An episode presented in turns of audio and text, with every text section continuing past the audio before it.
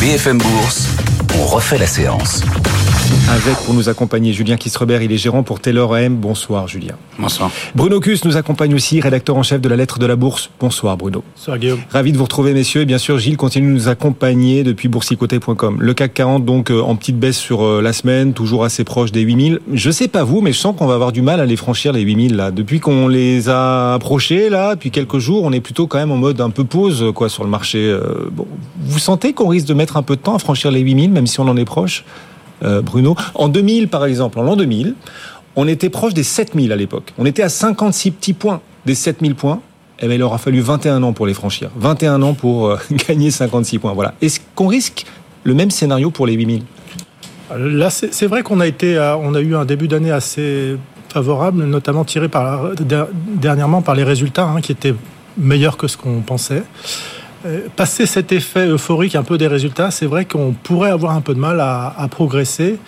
Euh, d'autant qu'on voit que bon, on a eu des chiffres d'inflation qui, confirment qu'on continue à baisser, mais ralentit. mais, les, ça ralentit un peu moins que prévu. Ça, voilà, ça ralentit moins que prévu, et c'est peut-être de là que pourraient venir les, mauvaises nouvelles dans, les prochaines semaines, les prochains mois, si on s'aperçoit que finalement le consensus qui est calé aujourd'hui euh, sur le mois de juin hein, pour les premières baisses de taux, est-ce que finalement ça sera peut-être au-delà de juin. Là, on risquerait d'avoir des mauvaises surprises sur les marchés. Donc, il va falloir être euh, vigilant là-dessus. Oui.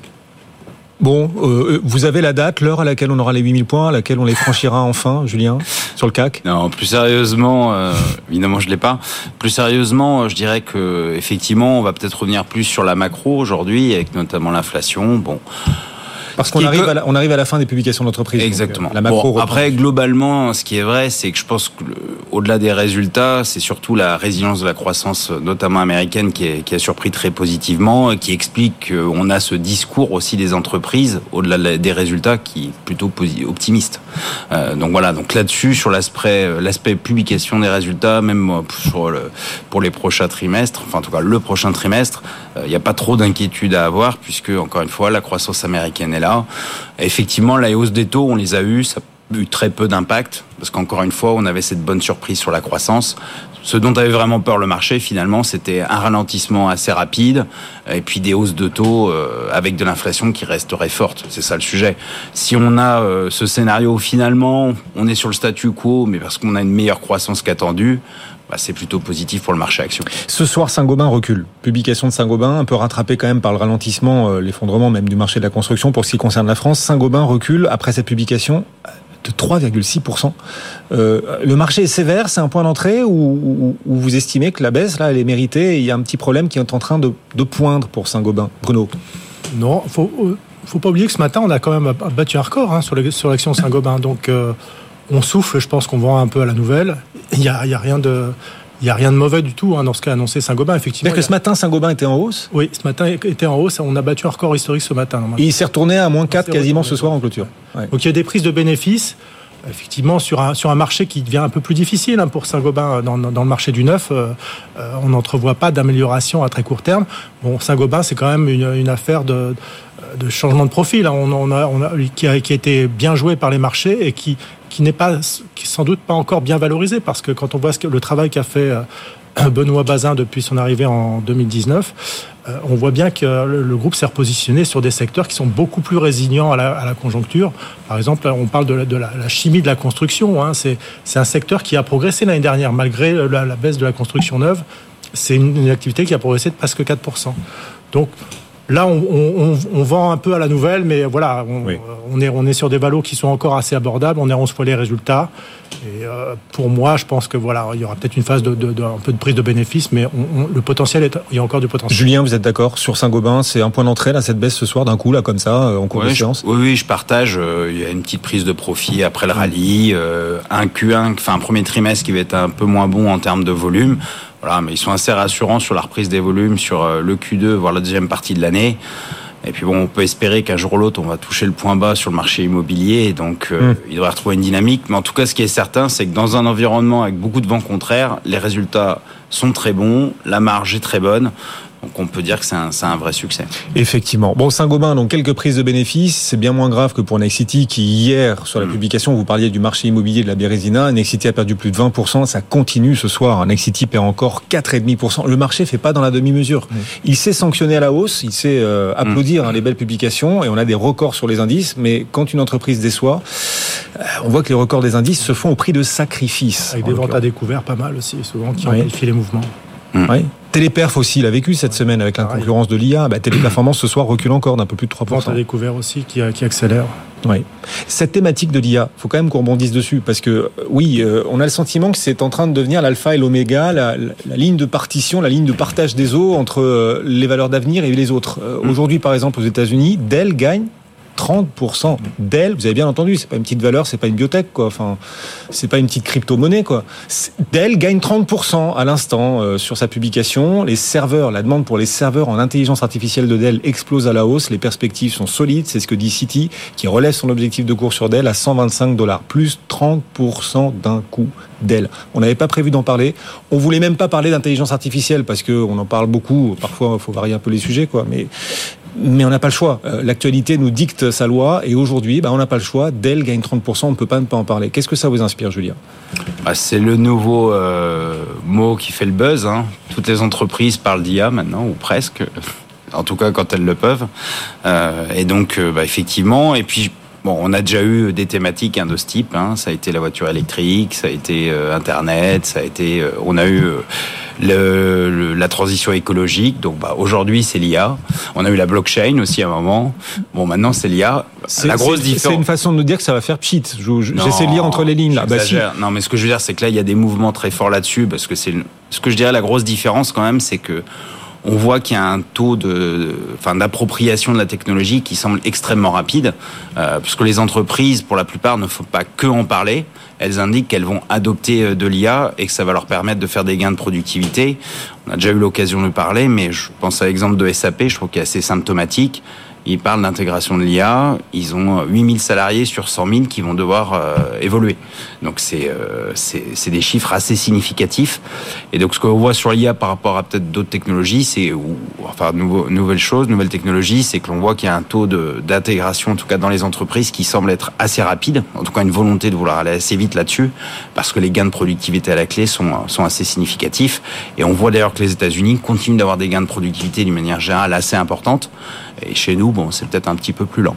Oui. Déjà, déjà grâce à l'IA ou peut-être le cloud déjà les Américains oui, sont bien sûr, c'est déjà le cloud parce que globalement ils investissent beaucoup plus dans la R&D que nous, de manière beaucoup plus beaucoup plus importante. Hmm. Et puis on a peut-être plus de vieille industrie chez nous et donc ça met un peu plus de temps euh, à se diffuser.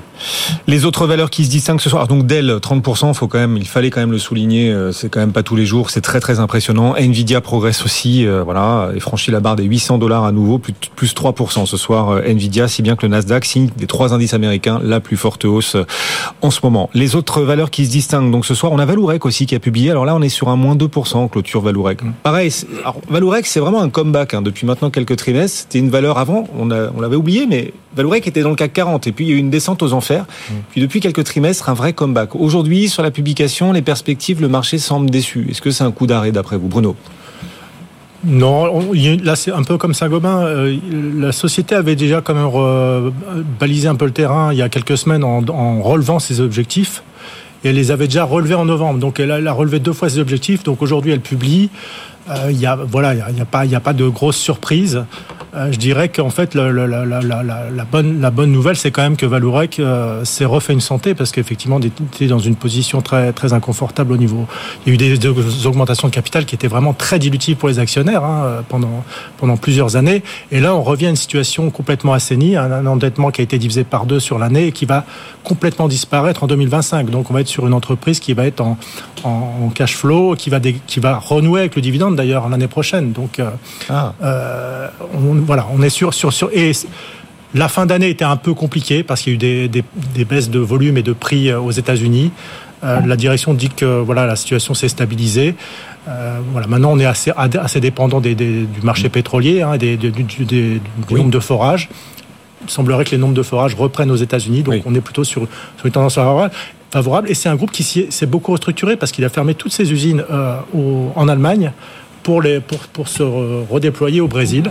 Et donc aujourd'hui, on a un outil industriel beaucoup plus performant. Vous achetez ce titre au cours actuel Nous, on est à l'achat, ouais, parce qu'on n'est pas cher, on se paye six fois les résultats. Et pour un groupe qui est complètement désendetté, c'est pas très cher. Julien Bon, pour faire très court, oui, on est, on est aussi positif, passer à un player sur le, le développement du shell gaz américain, hein, tout simplement. Donc renouveau du gaz américain avec euh, explosion des mmh. capacités d'exportation de gaz. Eh bon, on fait le corollaire avec GTT, évidemment, qui a publié de, de très bons résultats aussi voilà, bah, c'est toute cette thématique du, gaz américain. Et de l'industrie au, sens euh, global. Euh, plus de 40% des sociétés américaines cotées sont sur des records ou proches des records. 40%. C'est vrai qu'il n'y a, a, pas que la tech américaine. Bien sûr, la tech a d'énormes capitalisations. Dans l'industrie, elles sont plus petites, les capitalisations. Mais les titres progressent aussi. On a un, comeback de l'industrie euh, au niveau boursier. On a vu aussi Air Liquide toucher de nouveaux plus historiques, Airbus, euh, Schneider Electric aussi. Enfin, voilà. Il est temps de revenir, de se réintéresser à cette thématique industrielle en bourse bah, il est toujours temps de s'y intéresser. Euh, ce qui est sûr, c'est qu'aux États-Unis, vous avez l'effet de l'IRA hein, depuis euh, depuis déjà quelques temps. Donc euh, déficit important du, du, du, budget américain, mais pour soutenir ces investissements industriels. Et donc on, les Américains, en tout cas là-dessus, ont été assez assez réactifs. Euh, et en tout cas pour bénéficier de ces aides. Et on voit que l'investissement effectivement industriel est, est, extrêmement fort. Et donc il y a de nombreuses sociétés intéressantes. Voilà, par exemple un peu en retard entre guillemets en termes de valorisation, un Siemens qui est sur toutes ces thématiques, hein, électrification, automatisation, digitalisation et mobilité, euh, qui, qui, a publié de très bons résultats, qui a un excellent carnet de commandes et qui en multiple est un petit peu, un peu plus euh, moins aimé en tout cas par le marché à ce jour. Pourquoi pas Siemens? Le CAC 40 en clôture, il est 17h52, a à peine progressé de 0,1%. Le solde hebdomadaire est négatif sur le CAC 40. On répond hein, tous les soirs aux auditeurs, à ceux qui nous écrivent aussi sur notre fil XBFM Bourse. Aléa Yacta, c'est son surnom, nous demande quelle valeur liée à l'agriculture il faut privilégier. Alors ça tombe bien puisque le salon de l'agriculture va se terminer ce, ce week-end. On connaissait l'amour est dans le prêt. Ben nous, ce soir sur BFM Business, on vous propose la bourse est dans le prêt, mesdames, messieurs. Oui, la bourse est dans le prêt. Messieurs, Julien, Bruno, pour répondre à cet auditeur, Aléa Yacta, est-ce que vous avez des valeurs comme ça à mettre en avant, liées à l'agriculture, dont vous estimez qu'elles présentent un potentiel intéressant? Qui se jette à l'eau le premier? Il n'y a pas beaucoup de valeurs. Sans que vous vous précipitez pas. Non, il n'y a pas beaucoup de valeurs dans le secteur, euh, que ce soit en Europe ou en France. Hein, mais et, euh, il y, a eu, il y, a eu, par un moment Villemorin qui était une très belle valeur dans, la, dans, le, dans, secteur des semences qui a été racheté par son principal actionnaire. Euh, et aujourd'hui, en fait, j'en vois une qui s'appelle Excel Industrie, qui, qui, travaille dans la pulvérisation aussi bien pour l'agriculture que pour l'industrie, mais de plus en plus pour l'agriculture, et qui s'est diversifiée aussi dans les appareils, les arracheuses de betteraves, par exemple. Euh, c'est une, une, activité qui dépend quand même assez du pouvoir d'achat des, des, agriculteurs. Hein. Euh, donc l'arrachage de betteraves, par exemple, euh, ça profite des cours du sucre qui sont au plus haut. Donc ça, c'est une bonne chose pour une société comme, comme Excel. Alors après, le, blé, etc., c'est, on est plutôt sur, une tendance un peu baissière depuis quelques mois. Mais en grosso modo, c'est une société qui, qui s'en sort bien, qui est bien gérée et qui euh, a une valorisation assez euh, modeste puisqu'elle vaut à peu près 8 fois ses résultats. Donc, euh, pour moi, c'est peut-être la, la, seule que je mettrais aujourd'hui dans, mon, dans mon portefeuille. C'est la seule, Julien Oui, parce que globalement, sur la partie engrais, euh, il y a plein d'acteurs au niveau mondial, c'est assez compliqué. Bon, il y a une petite histoire sur Yara, le norvégien, mais ça reste quand même euh, assez, assez compliqué. La partie DIR au CNH sur les tracteurs, les machines, c'est assez, compliqué aussi. Ah bon Donc, globalement, et les semences, bah, on peut penser à des bailleurs, mais qui, qui ont d'autres problèmes en ce moment, évidemment, à gérer. donc, donc il n'y a pas beaucoup d'acteurs, en tout cas, euh, intéressants. Oui, la, Bourse, la bourse est dans le prêt. En tout cas, les valeurs agricoles en bourse, peu de potentiel. Hein. C'est pas là que vous voyez le plus de. Bah, ce jour, c'est un peu compliqué, mais il y a un moment où il faudra revenir. Bon, on a répondu à cet auditeur, Aléa Yacta, qui a bien fait nous écrire. On a aussi cette question de Stéphane sur X. Que penser de Fermentalgue Vous connaissez Ferment On est dans l'exploitation des algues, c'est ça? Fermentalgue, entre autres, ouais. Vous aimez bien Fermentalgue pour lui répondre? Bah, c'est un dossier un peu compliqué hein, puisque bah, ils ont déjà des chiffres 2023 qui étaient en dessous des attentes. Ils ont fait un deal intéressant pour développer une capacité de fermentation avec un, un industriel. Euh, voilà, maintenant la visibilité est assez faible. Hein. Le chiffre d'affaires est quand même assez faible, 4 millions d'euros ce jour, donc euh, pour 2023, donc ça reste assez faible. Ils ont des perspectives, mais on attend aussi des accords sur la partie colorant bleu où ils, attendent une autorisation de la part des autorités, notamment américaines. Euh, voilà, bon, ça reste, euh, ça reste dans le domaine du pari encore à ce jour.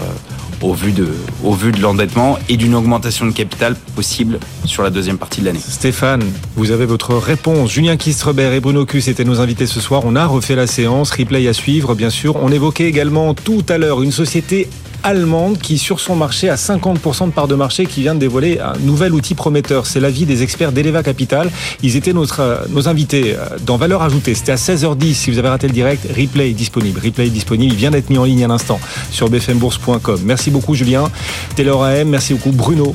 La lettre de la bourse. Bonne soirée, messieurs. Le CAC ce soir grappille 0,1%. On remercie aussi Gilles Santacreux qui nous accompagne depuis son bureau de boursicoté.com.